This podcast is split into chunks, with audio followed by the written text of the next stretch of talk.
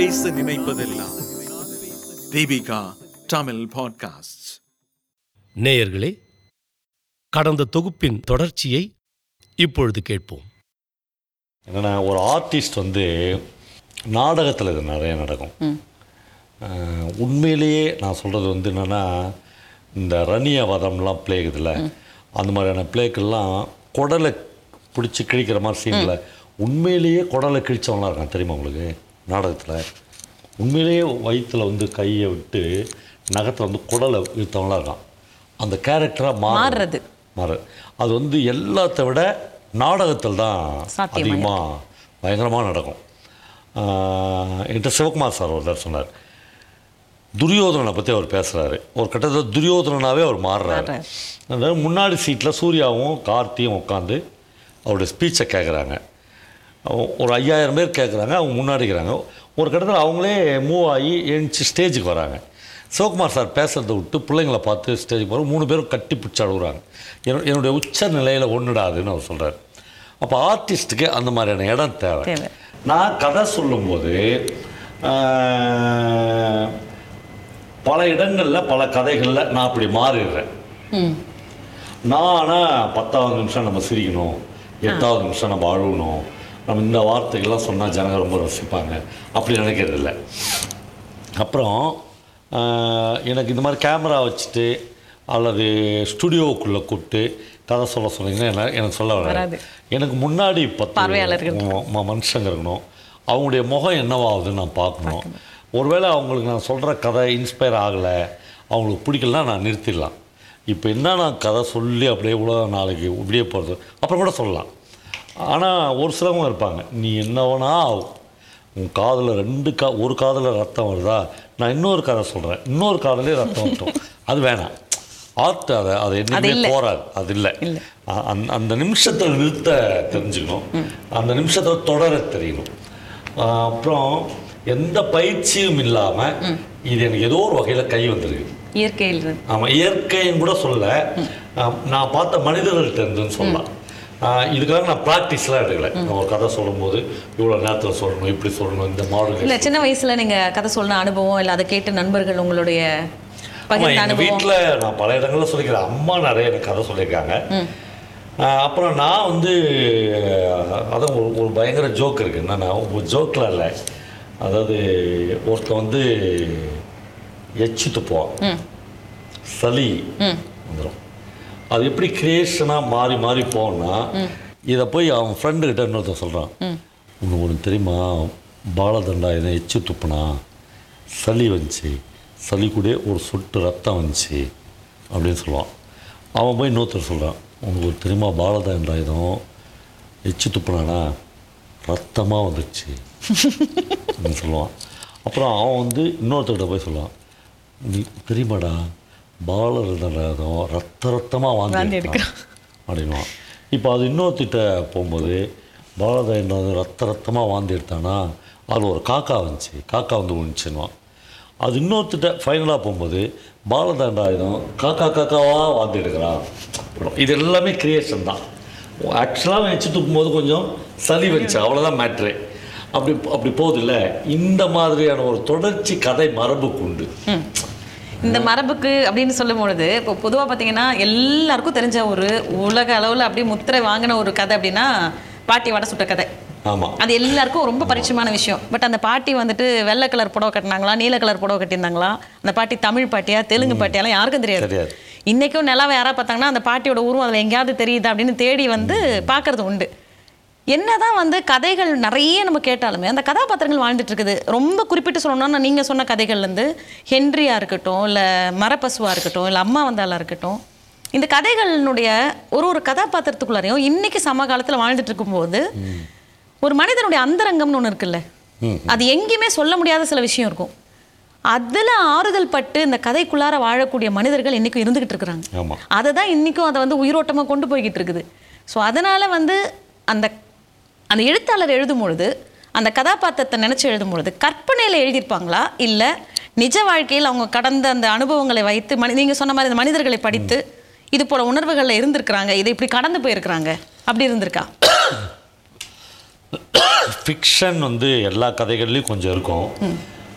அப்புறம் ஒரு ஒரு ஒரு மனுஷனையோ மனுஷியோ அறியாத ஒரு ரைட்டர் அப்படி முழுக்க கற்பனையாக ஒரு பாத்திரத்தை உருவாக்க முடியும்னு எனக்கு தோணல. தெரியல.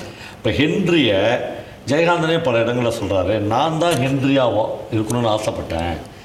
ஆனால் என்னால் அப்படி இருக்க முடியல. என்னால் துரைக்கண்ணா தான் இருக்க முடியுதுன்னு சொல்கிறேன் இந்த டிரைவர் ஆமாம் அந்த டிரைவர் கேரக்டர் டிரைவரே ஹென்ரிக்கு ஈக்குவலான கேரக்டர் தான்.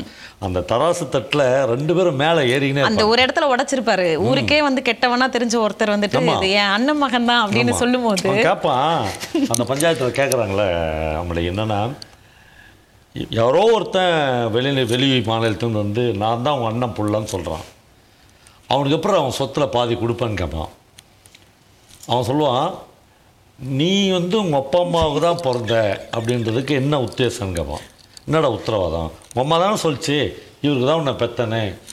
இதை நம்புதில்ல சமூகம். நான் ஏன் எங்கள் அண்ணனுக்கு ஒரு மனுஷன் எதை ஒன்றாலும் பொய் சொல்லலாம்டா தன்னுடைய பிறப்பை பொய் சொல்ல மாட்டானுவான். இந்த ஹென்றி இதை கேட்டு ஐயோ நீங்கள் தப்பாக புரிஞ்சுக்கிட்டீங்க. எங்கள் நைனா சொத்துலாம் எனக்கு எதுவுமே. வேணாம். நான் எங்கள் நைனா எப்படி இருந்தார் இந்த ஊர் எப்படி இருக்குது ஒரு கிணறு எப்படி இருந்துச்சுன்னு பார்க்கலாம் சொத்துல நீ அப்படி சொல்லிட்டா நான் விட்டுருவேனா? எப்போ நீ எங்கள் அண்ணன் புள்ளன்னு சொல்லிட்டியோ அப்பயே என் சொத்துல பாதி சொத்து உனக்கு தான் துறை அப்படின்னு இவன் வந்து அப்போ என்னன்னா இப்போ இந்த இந்த இடத்துல இந்த கதையை நிறுத்துவோம். இப்போ இப்போ இதை நான் ஒரு பார்வையாளரா இந்த கதையை நான் கேட்டுட்டு இருக்கிறேன் இப்படி ஒரு சூழல் வருதுன்னு வச்சுக்கோங்களேன். மனநிலையை கொஞ்சம் மாத்துறதுக்கு இந்த கதை எங்களுக்கு உதவுது பவா. கண்டிப்பா. எங்க அப்படின்னா ஒருவேளை இது வந்து உண்மையான தேடல் இல்லையோ? இதுக்குள்ளார தான் அந்த மனிதம் இருக்கோ? இதுக்குள்ளார தான் ஒரு உண்மையான ஒரு நம்மளுடைய உயிரோட்டம் இருக்கா? லிட்ரேச்சருடைய விஷயமே அதானுங்க.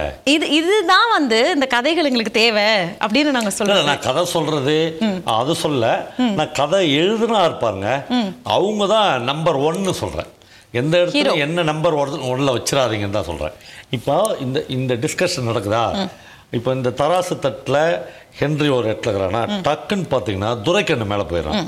நீ எங்கள் அண்ணன் புள்ளன்னு சொல்லிட்டு உனக்கு தான் பாதி சொத்து. நான் சொத்துலாம் கேட்க வரல சித்தப்பா அப்படின்னு இவன் சொல்கிறான் இவன் மேலே போகிறான் இப்போ இந்த ரெண்டு பேரும் அப்படியே உச்சத்துக்கு போயினே என்ன இடம் அது? இப்போ இதை படிக்கிற ஒருத்தன் அல்லது இதை கேட்குற ஒருத்தன் சொத்துக்காக க ஒரு அண்ணன் தம்பிகளை வெட்டி கொலை பண்ணி ஜெயிலுக்கு போய் யாருமே அனுபவிக்காதனால அவன் இதை இந்த கதையை படிக்கிறான் இதை கேட்குறான்னு வச்சுக்கோங்க அவன் என்ன மனநிலை அடையும் அதுதான் இலக்கியத்தினுடைய மிக மேன்மையான இடம். பிரபஞ்சன் சொல்லுவார் அவன் என்னன்னா இலக்கியம் ஒரு மனுஷனை முழு யோகியனா மாற்றுதான்னு. எனக்கு தெரியாது. ஆனால் முக்கா யோகியனா மாற்றுன்னு சொல்லுவார். என்னன்னா நூறுரூவா லஞ்சம் வாங்கணும்னு உங்கள்கிட்ட கேட்டான்னா இலக்கியம் படிச்சோன்னா ஒரு ஐம்பது ரூபா கொடு போதும். அல்லது உங்கள்கிட்ட காசு இல்லையா பரவாயில்ல உடுப்பா. அப்படி நினச்சி சொல்ல வைக்கும். இலக்கியமே படிக்காதவன் தான் நூறுரூபாயா மூக்குத்திக்கு தான் அது போய் அடகு வச்சு எட்டுவான்னு சொல்கிறவன் அப்படி சொல்ல. இந்த முக்கா யோகியனா கூட மாறுறதுக்கான வழி இல்லாமல் நம்ம இருக்கிறோம்ல அது இந்த உணர்வு மாற்றங்கள்ல வாழ்க்கை மாற்றங்கள்ல நீங்க நீங்க குறிப்பிட்டு சொன்ன ஒரு வரிகள்ல வளைந்தே பழக்கப்பட்ட சமூகத்திற்கு நான் பேசக்கூடிய ஒரு வார்த்தை உங்களுக்கு திமிராக தான் தெரியுதுன்னா இன்னும் நீங்க இந்த பார்வையை நீங்க பார்க்கல.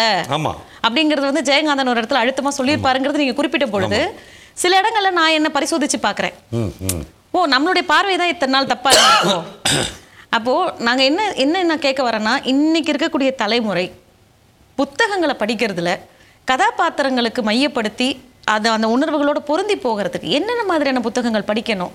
அதே போல் இன்றைக்கி வந்து ஒரு நீங்கள் சொல்கிற மாதிரி ஒரு செலிப்ரிட்டி செலிப்ரேட் பண்ணக்கூடிய அந்த ஃபிலிம் ஸ்டார் இந்த மோடில் போயிட்டு தாண்டி இலக்கியங்கள் வந்து என்ன மாதிரியான வாழ்வியல் மாற்றங்களை கண்டிப்பாக இதை என்னால் ஹண்ட்ரட் பர்சன்ட் உங்களுக்கு சொல்ல முடியும்.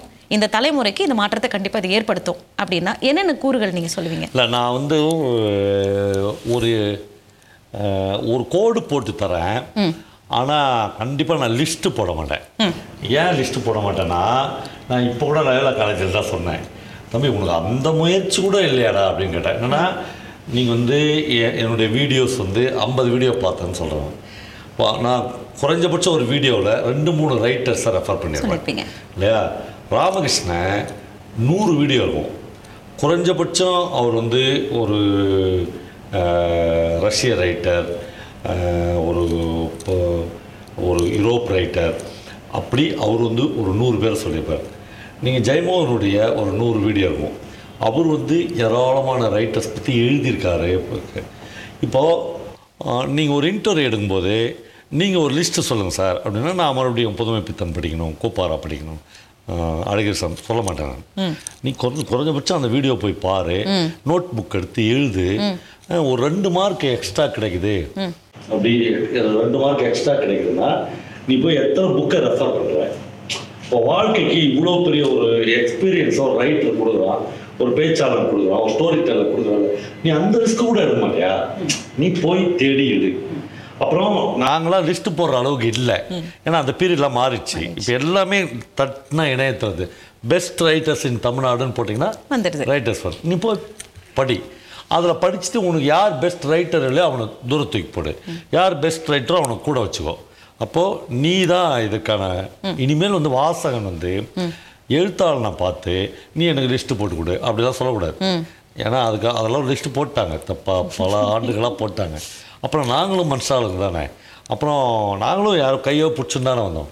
எந்த ரிஸ்க்குமே எடுக்காத வாழ்க்கையில் எல்லாம் கிடச்சுன்னு இலக்கியத்துக்கிட்ட மட்டும்தாங்க இவன் நினைக்கிறான். ஒன்றும் இல்லைங்க. ரொம்ப சிம்பிளாக சொல்கிறேன் ஒரு இன்க்ரிமெண்ட்ன்றது கவர்மெண்ட் சர்வெண்ட்டுக்கு தெரியும். நூற்றி முப்பது ரூபா நூற்றி நாற்பது ரூபா அதுக்கு ஒரு டிஏ இல்லையா அலவன்ஸ் நீங்கள் வந்து இன்னொரு எம்ஏ படிச்சீங்கன்னா ஒரு இன்க்ரிமெண்ட் ஒரு எம்ஃபில் படிச்சீங்கன்னா ஒரு இன்க்ரிமெண்ட் இந்த டீச்சருங்க வாதியாருங்க எப்படி மாஞ்சு மாஞ்சு அதை படிக்கிறாங்க. ஆத்துலாம் படிச்சு எதுக்கு?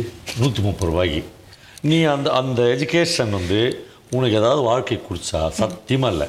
ஏன்னா நீ அது உனக்கு வாழ்க்கைக்கு அது நூற்றி முப்பது ரூபாய்க்கு தான் பருவனே இப்போ நினச்சின்னு படிக்கிற. லைஃப்பில் நீ அதுலேருந்து எதுவுமே எடுத்துக்கல. உண்மையிலே மனசாட்சி பிரகாரம் சொல்லுங்க.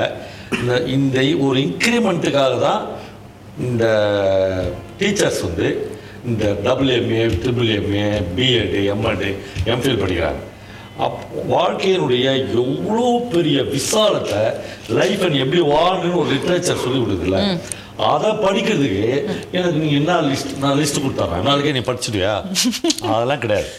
நான் புத்தக கடைகளுக்கு வராத டீச்சர்ஸ் தான் தொண்ணூறு பர்சன்ட் புத்தகங்கள் வாங்காத அரசு ஊழியர்கள் தான் தொண்ணூத்தஞ்சு பர்சன்ட் நீங்கள் என்ன அவங்களுக்கு கோவம் வருது. நம்ம இது மாதிரி சொன்னோம்னா நீங்கள் எப்போ பார்த்தாலும் வாத்தியாருங்களை திட்டுறீங்க சார். அப்படின்னா ஆஹ், வாத்தியாருங்க வந்து அப்படி மாறணும். ரொம்ப ஒரு ஒரு ஊர்லேயும் ஒவ்வொரு இப்போ திருவண்ணாமலை ராணிப்பேட்டை வேலூர் விருதுநகர் நீங்கள் ஒரு ஐம்பது ஊர் கேளுங்களேன். ஐம்பது ஊரில் யார் யார் படிக்கிறாங்க?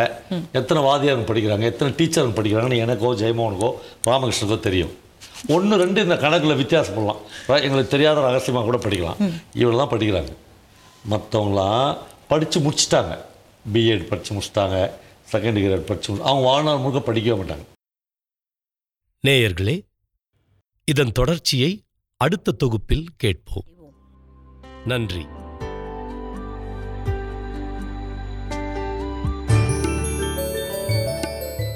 இந்த வலையொலியை தயாரித்து வழங்குவது தீபிகா ஊடக மையம். இணைந்து வழங்குவோர் டான்போஸ்கோ கல்லூரி சென்னை. குரல் வடிவம் அமளி. ஒலி வடிவமைப்பு வின்ஸ்டன். மீண்டும் மீண்டும் கேட்கத் தூண்டும் நான் பேச நினைப்பதெல்லாம் தீபிகா தமிழ் பாட்காஸ்ட். வாரம் இருமுறை சந்திப்போம். சிந்திக்க